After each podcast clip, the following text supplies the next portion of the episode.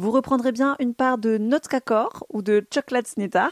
Je vous parle de gâteaux suédois car à Paris, il est possible d'en déguster au Fika, le café-restaurant de l'Institut suédois. Peinture, design, sculpture, cinéma, la culture suédoise est à découvrir dans ce très bel hôtel particulier parisien qui appartient depuis 1965 à la Suède. Entretien avec Maria Riedelberg Lemoine, la chargée du patrimoine à l'Institut suédois. L'objectif, c'était de faire connaître la culture suédoise euh, à Paris? Exactement, et être aussi une plateforme pour les échanges entre la Suède et la France, pour poursuivre ces collaborations qu'on a pu constater fonctionnaient bien depuis euh, presque quatre siècles, et donc aussi de pouvoir encourager que ça continue, peut-être pas forcément exactement de la même façon, mais en tout cas être une plateforme pour les échanges aussi, c'est important. Est-ce qu'un lieu similaire avait déjà existé entre un pays et la Suède? Pas à ma connaissance, mais il y avait donc cette initiative privée de Gunnar Lundberg, euh, sauf que lui, il était uniquement dans la partie historique, tandis que là, ça a été complété, complété avec une partie euh, donc contemporaine. Et avec l'ouverture de l'Institut suédois, Gunnar Lundberg a fait don de sa collection et de sa bibliothèque à l'État suédois. Donc aujourd'hui, la collection qui est toujours montré ici à l'Institut suédois, euh, appartient à l'État suédois et est géré par le Musée national à Stockholm. Mais tout ce qui n'est pas montré, exposé, est maintenant stocké en Suède euh, parce que euh, depuis les années 30 et aujourd'hui, les exigences de conservation d'œuvres d'art a beaucoup, beaucoup évolué et donc on n'a pas la place et la capacité de garder ces œuvres qui ne sont pas exposées d'une manière euh, correcte ici. Donc ça se fait mieux à Stockholm. Auparavant, vous aviez euh, une bibliothèque, c'est ça? C'est ça, on avait une bibliothèque consacrée à l'histoire de l'art, justement du domaine des échanges entre la Suède et la France aussi.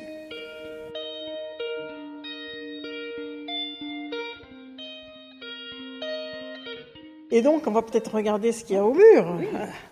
Ici, on est dans une très très belle salle au premier étage qui, quand on entre, on est frappé par les très beaux tableaux anciens, beaucoup d'art du XVIIIe siècle, mais on est aussi frappé par le très beau plafond qui est peint intégralement. Évidemment, ça, ça fait partie de l'histoire de l'architecture française, mais c'est quand même un atout énorme pour nous d'avoir ce, ce, très beau plafond qui date, qu'on ne connaissait pas à l'acquisition du bâtiment par la Suède mais qu'on a découvert ensuite en faisant des travaux. Donc c'est un plafond en poutre peint intégral euh, qui date donc du 1560, des années 60, 1570 à, peu près.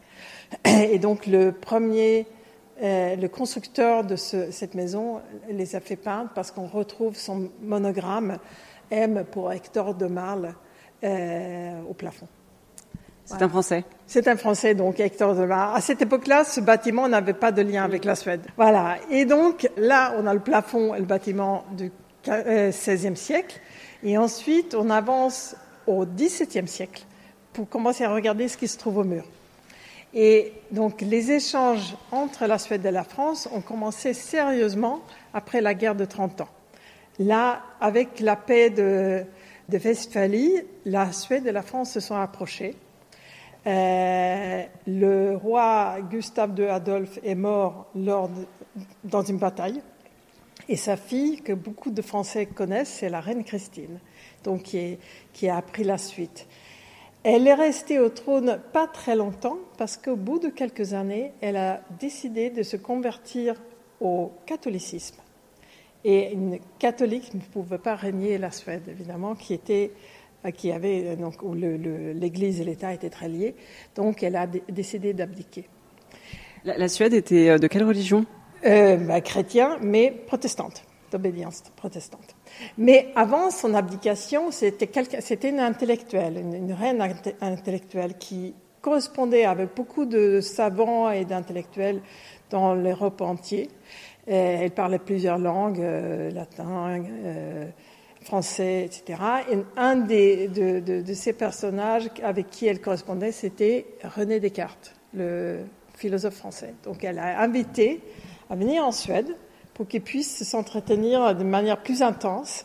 Et il est venu à Stockholm, mais malheureusement, il est tombé malade seulement au bout de quelques mois et il est mort à Stockholm au bout de trois mois. C'est très triste. Voilà. Mais euh, j'espère qu'ils ont eu des échanges fructueux entre-temps. Et, donc, euh, il y a un portrait de René Descartes? ici, c'est pour ça que j'en parle, parce qu'il y a un beau portrait qui est on ne sait pas si c'est le David Beck, qui était un Hollandais qui habitait à Stockholm à l'époque, euh, si c'est lui-même qui l'a peint ou si c'est euh, une copie faite déjà dans son atelier par ses codisciples. Voilà. Et donc on a un petit mur avec euh, qui représente l'abdication de la reine Christine, un portrait d'elle un peu imaginaire en Minerve, c'est-à-dire la protectrice de euh, des arts euh, et des lettres, et ce portrait de David Beck qui représente euh, Descartes. Voilà. Ensuite, on fait un petit saut dans le temps et on va regarder un monsieur en face ici, parce que la collection de Gonavelonba, il a appelé la collection Tessin. Et Tessin, c'est en hommage à un homme qui s'appelait Carl Gustav Tessin. Il était euh, quelqu'un de haut placé dans l'État suédois. Pendant une période, au milieu du XVIIIe siècle, il était ambassadeur de Suède en France. Et il était collectionneur lui aussi. Donc, et il notamment pendant ses années en France, il a collectionné énormément d'art de, français, donc de, de cette époque-là, du milieu 18e. Mais il a un peu trop acheté de choses. Donc, quand il est rentré en Suède, il avait des problèmes d'argent, il a dû se vendre une grande partie de sa collection.